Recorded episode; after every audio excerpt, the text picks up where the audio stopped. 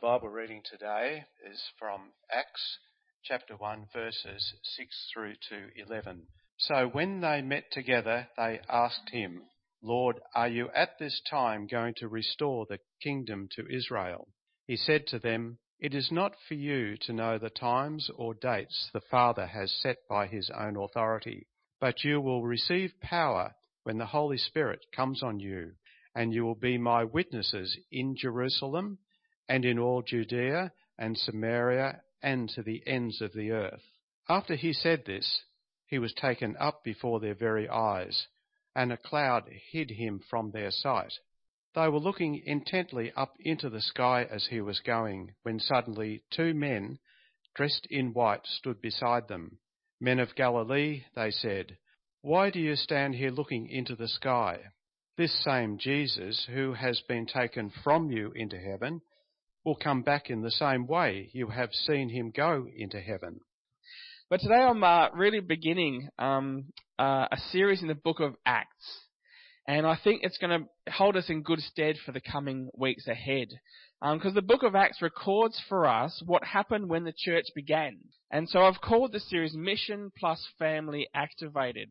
And I thought that it would be a great book because it really reminds us of, of how things did begin and helps us learn some great principles of how we as a local church family can continue together and be active in the mission God has called His church to. And I guess you could say that the book of Acts is sort of like part two of Luke's gospel because it was written by the same author and it's sort of written the same way. It's an account of all that occurred um, in Acts from the point of Jesus' ascension, which we just heard, um, through to the establishment of the church and the ongoing work and mission of the gospel as it spread throughout the world. You see, this is something new. God had started something new when he sent Jesus, and he began something new when he established his church. Now, when was the last time you really, genuinely began something new? Well, for me, it was a few years ago. I learnt to ride a motorbike. I'm not quite as skillful as that yet, although I'm not sure if that's skillful. I'd sort of maybe call him a temporary motorbike rider, because I don't know how long he'll last. Um, but it was something new. I had to ride this motorbike for work. And so um, I was sent off to do a, a course um, to basically learn how to ride a motorbike. Now, I had ridden bikes all my life. I love riding my push bike, but there's something very different from a push bike to a, a, bike with an engine. See, the previous time before that time when I rode a actual motorbike, it was a friend's dirt bike, and I ended up passed out with a very sore ankle to show for my efforts as I hit, went straight over the handlebars. Have zero understanding of how I did it and no recollection of the accident itself. I just have a recollection of going down a hill, and that's it. Yeah. So uh, so that was the, the the last time previous to when I went to this course. And the way they start out was in a classroom. As all good ways, you know, to start out how to learn a motorbike, you start in a classroom, of course. Um, they went through all the safety, safety briefings and how to do things properly, what sort of equipment you should wear, what helmets are safe, you know, pants, jackets, everything, all the safety stuff, box ticked. Then we went out in the range and were handed a motorbike. Well, yeah, it was a motorbike, okay. It was a Honda 125, so it was very, very low powered. Um, basically, you know, not much better than a Postie's bike, although Postie's bike are automatic, these were manual. Um, and so we, we, we basically sat on a bike. No turning it on. No, no, no, not yet. That came after lunch. Um, and so we sat on the bike, got used to how to sit on the bike, how to get on and off, where the kickstand, it was tedious, but really important because it set you up with good habits for a safe future riding a motorbike. Then we actually got to turn it on. Whoa, there we go. Um, yes, there was an engine. And so we then did little goes around the range that they had there and practice braking, very important, braking safely without going over the handlebars, and, and changing gears and everything. So by the end of the day, you walked out of there feeling like, okay, I've got enough information and enough basic skill that I shouldn't really kill myself if I go out on the road. Um, that was the basic premise of this course. Um, and so then I practiced riding bikes at work. Very interesting riding around a cemetery with L plates on. So that was that was fun. and uh, so so we, we practiced for a while, and, and just before I went for my P's, I did another course, which was basically a, a massive big trip all over southeast Melbourne, where they basically said, okay, this is where we're going to go. When you see this, just pull over. And we took turns in leading a group of motorcyclists through. And so we were flying down the roads, doing all the things, wide sweeping bends, you know, traffic lights, all the works of it. You know, so that you could have really good practice, um, a really good final skill check, I guess, before your P's. And then straight after you'd done all that, you then went for your P's. And so it was good because you were really, really clear on what you had to do, and more importantly, what you didn't want to do to fail automatically. Um, and so yeah, got my P's, and yeah, I, I can ride a motorbike. Um, uh, so that was three years ago now. I don't have a motorbike, um, but I can ride one. So you know that that was the last time I did something new. But when if I had have though just went and bought a motorbike and just went and started riding it, I don't reckon I would have been anywhere near as safe I reckon on that first trip out, I would have probably tried and gunned it, you know, and probably would have, you know, injured myself yet again, or even worse, not done well and probably be in hospital, you know. So uh, th- there's things that we, we do when things are new that we sort of really need to sometimes think about have I got all the information, all the training necessary, and have I got any skills in this? I was pleased that when I learnt the motorbike, I was given the skills. And when Jesus was with his disciples, what was he doing? He was training them. He was equipping them for this, for times such as this. And it was like he was giving them a safety briefing, taking them through the important features, showing them how to do it, showing them what to do, then helping them and practice and do it themselves. See, we read in, in, in the scriptures, in the, in the gospels, that Jesus sent them out in pairs. He sent out the 12, he sent out the 70. It wasn't just the, the little group of 12 disciples that Jesus was investing his life into for when he was not going to be there anymore. He was training them. I guess you could say it was like they were in an apprenticeship program, being given all the skills and information required so that when they received the Holy Spirit, they had all the power to accompany their great works of faith, to accompany the mission God had for this new beginning. So God sort of had something similar to the church in the Old Testament. The temple. So they already had a good understanding, because these were good Jewish folk, most of them. They already had a good understanding of God, His history, His teaching, His character. But just like push bikes are similar to motorbikes, they both have two wheels and you need to balance them to ride them.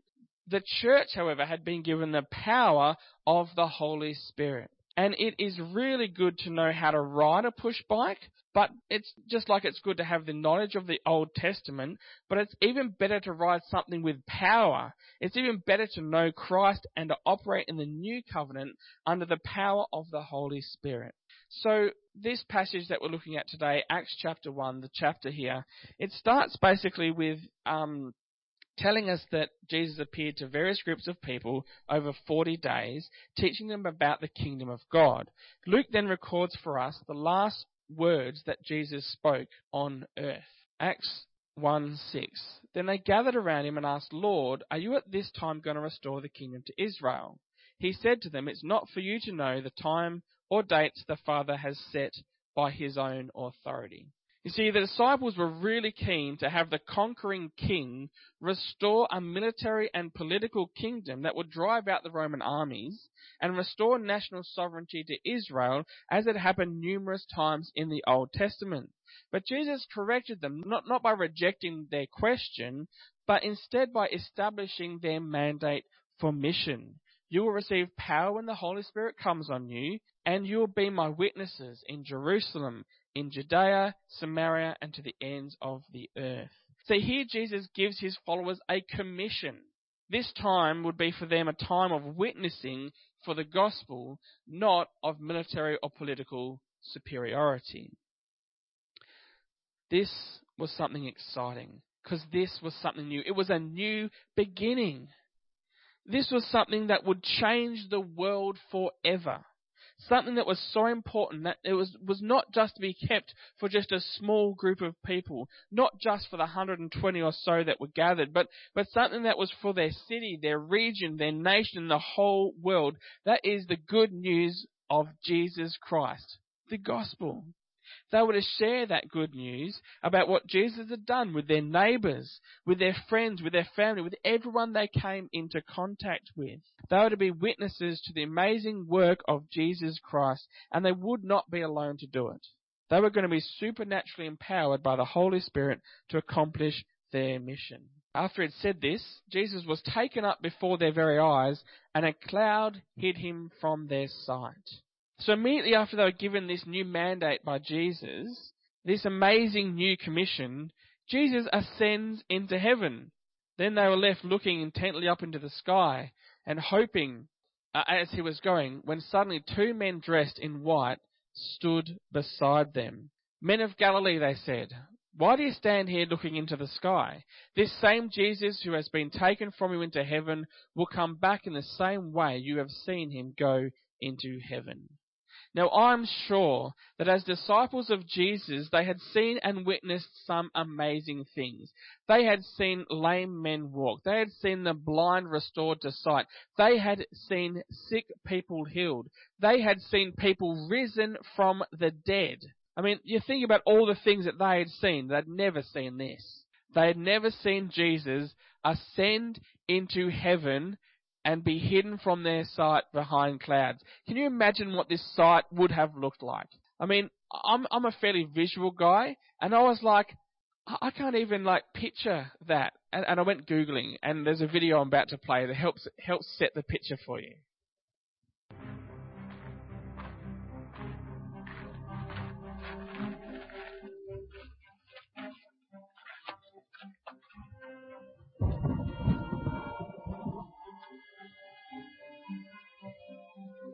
You will be my witnesses in Jerusalem and in all Judea and Samaria and to the ends of the earth.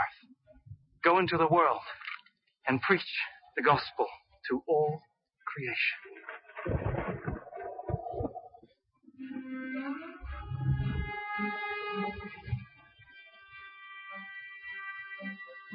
And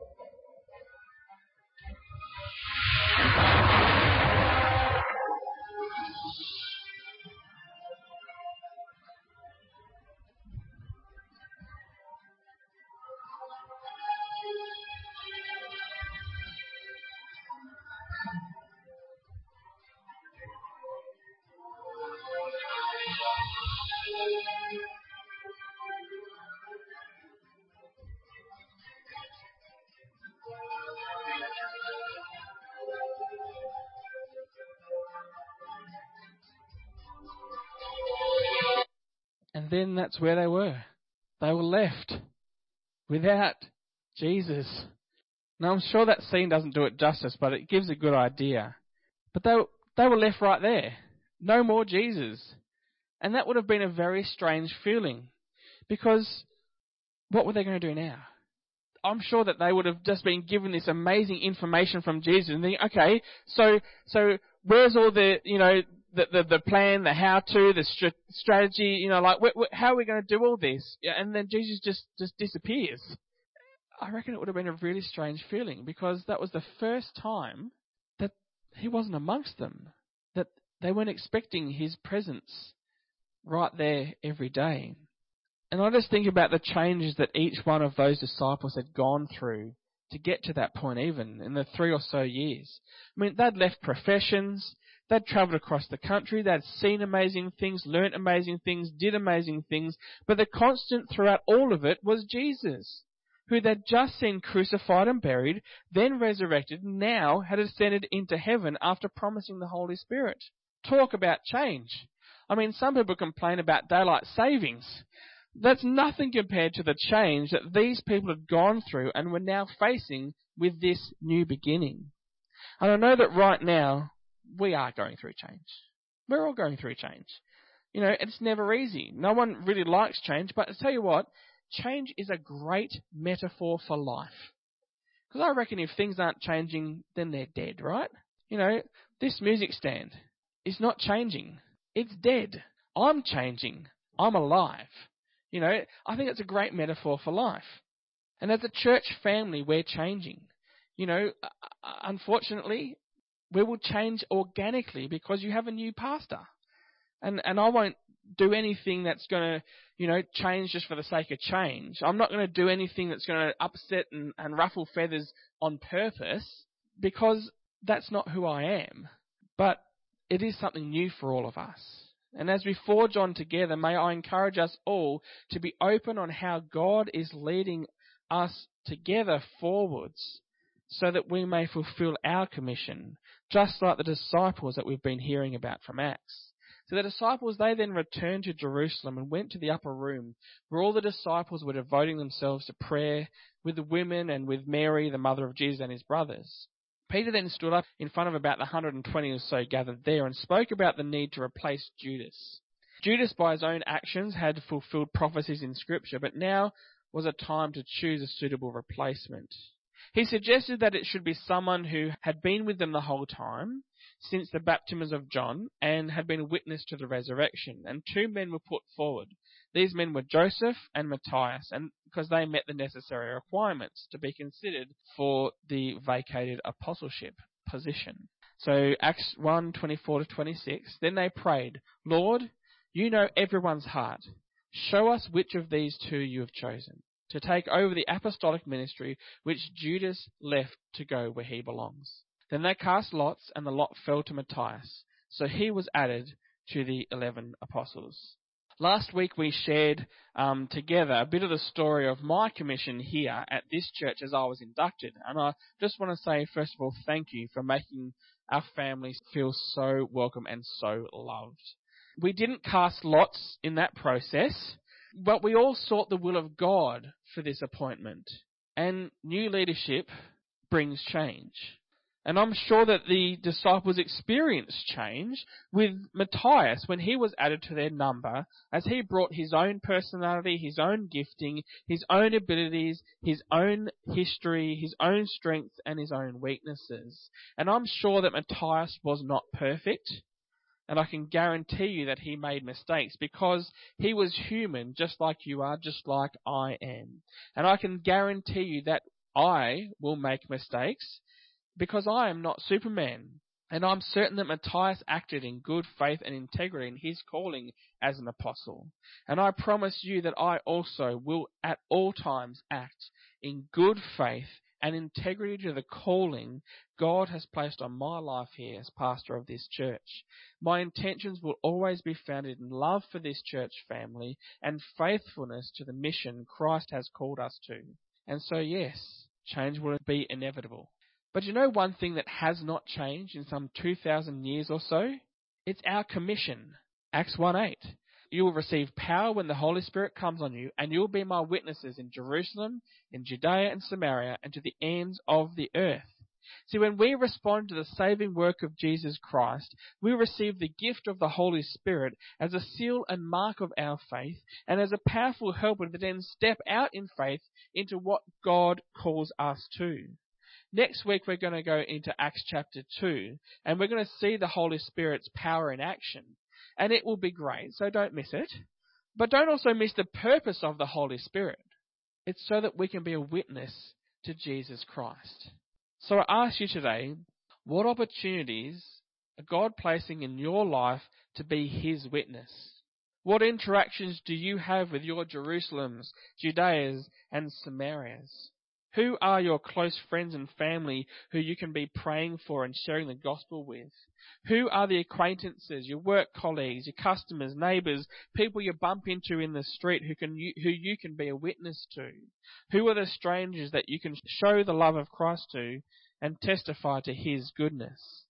On Friday night, just after we'd moved all of our boxes and stuff into our house, it was really not a, a, good time to try and think about cooking because first of all, didn't know where anything was to cook. So we went fish and chips. So we went the local one on Appin Street, Willie's I think fish and chip shop or something there, and they're not too bad. Uh, the burger was okay. Uh, so we went there for tea, and I was just sitting there waiting, and I was sat down and was talking to the guy beside me, and he works at Brown Brothers Winery, and um, we got chatting about different things, and you know, I just said, you know, I've just moved in today, so you know, that's why well, we're here, not wanting to cook, and so we go, oh, so what's brought you up here? And it was a great opportunity just to share with him about Jesus. And so I took that opportunity because, you know, I think it's, we should make the most of those opportunities.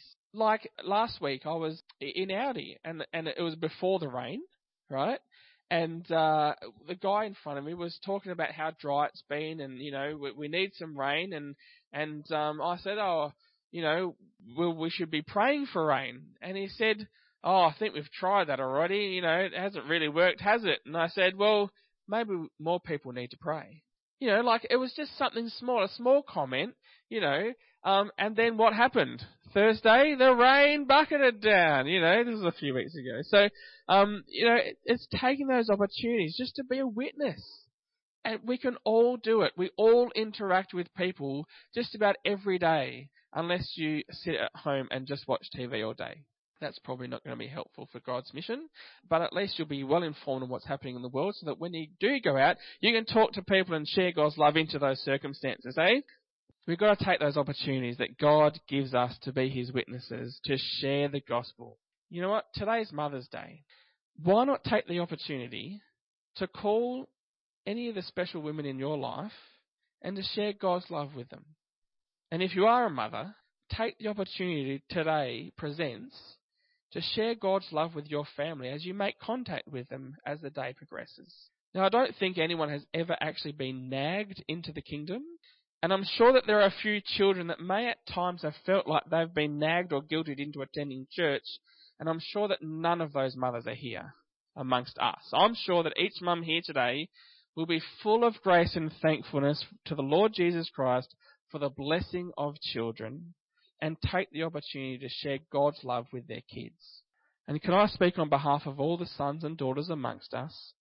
We are all super appreciative to have mothers and mother figures in our lives.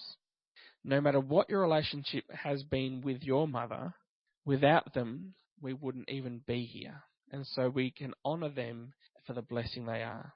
And that's just the start of the many ways that we can praise the Lord for our mum. And so I want to finish today by praying and encouraging us to be God's witnesses and to share His love, especially with our mums. Let's pray. Heavenly Father, we thank you for your grace and your mercy. We thank you for the blessing of mothers. And we thank you for the blessing that we have in being so clearly sent a mission from you to share your love, to share the good news of the gospel to everyone that we come into contact with.